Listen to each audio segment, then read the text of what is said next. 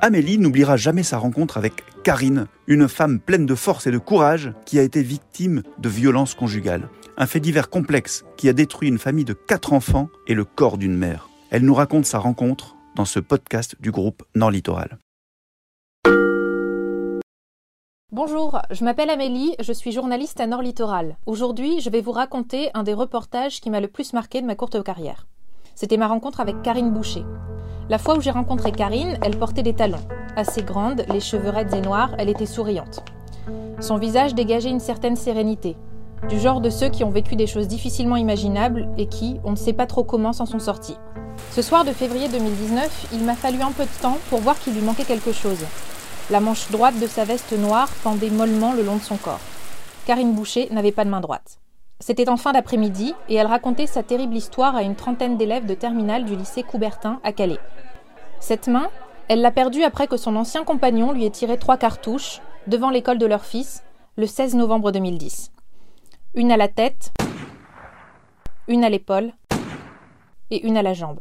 Elle était dans sa voiture quand le drame est arrivé. Son plus jeune fils était à l'arrière. Mais son enfer a commencé des années plus tôt. Comme c'est souvent le cas dans les histoires de violence conjugale, au début, tout se passait bien. Les deux anciens amoureux se sont rencontrés jeunes. Elle avait une histoire familiale difficile, lui aussi. Ils se sont rapidement mis ensemble. Puis ils ont eu un premier enfant. C'est là que ça a commencé. Elle raconte C'est venu petit à petit. Il a tout verrouillé autour de moi.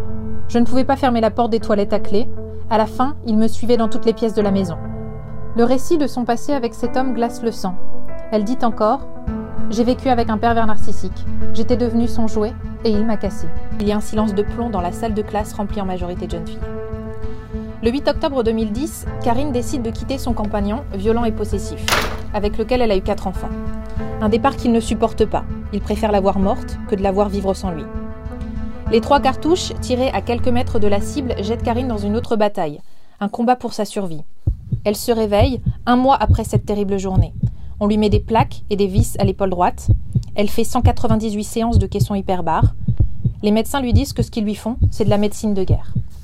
Mais malgré cette médecine très particulière, cinq jours avant ses 40 ans, elle fait une septicémie. Le pouce, l'auriculaire et l'index de sa main droite deviennent noirs. La gangrène est là, et le seul moyen de l'arrêter, c'est d'amputer.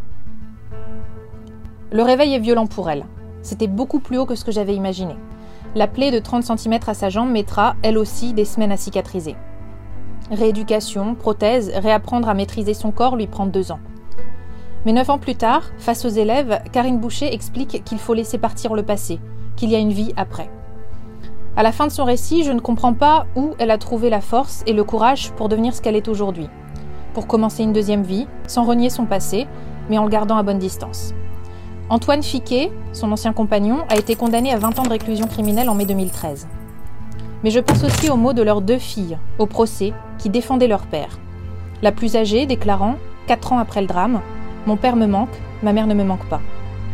C'est une histoire complexe, un fait divers terrible, qui n'a pas détruit que celle qui a encore du plomb dans le corps. C'est un récit que j'ai écouté comme on reçoit un coup de massue, comme ces histoires vraies qu'on n'aurait même pas pu imaginer. Mais qui laisse tout de même scintiller une lueur d'espoir, celui qu'au fond de l'hiver le plus infernal, le printemps peut renaître.